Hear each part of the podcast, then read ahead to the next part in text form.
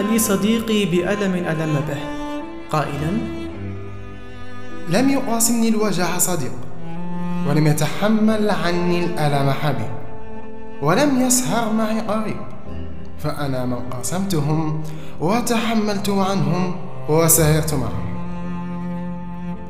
فسألته: بعد كل هذه السنوات هل لازلت تتألم؟ نعم يا صاحب، لازلت أتألم. هل تنتظر اعتذار بعد كل هذه السنوات؟ اعتراف بالخطأ أو محاولة تصحيحه؟ نعم تنتظر. حسنا، تنتظره من من؟ من مصدر الأذى؟ أم تنتظر نهاية لهذا الألم كنهاية الأفلام السعيدة حيث الخير ينتصر على الشر؟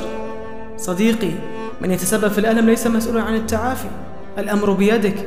هم أنه عملهم على أكمل وجه مشبهين الأذى بإماطة الأذى، وأنت تذهب بجرحك هنا وهناك وتقول جرحي لازال ينزف وأنت السبب، هيا صحح. صدقني، هذه مسؤوليتك أنت، هذه مسؤوليتك أنت. التعافي مشوارك أنت. حتى محاولة الانتقام محاولة بائسة. لماذا؟ لأنها ستضيع أهم شيء وهو وقتك، ولأن الوجع أكبر من أي انتقام دنيا.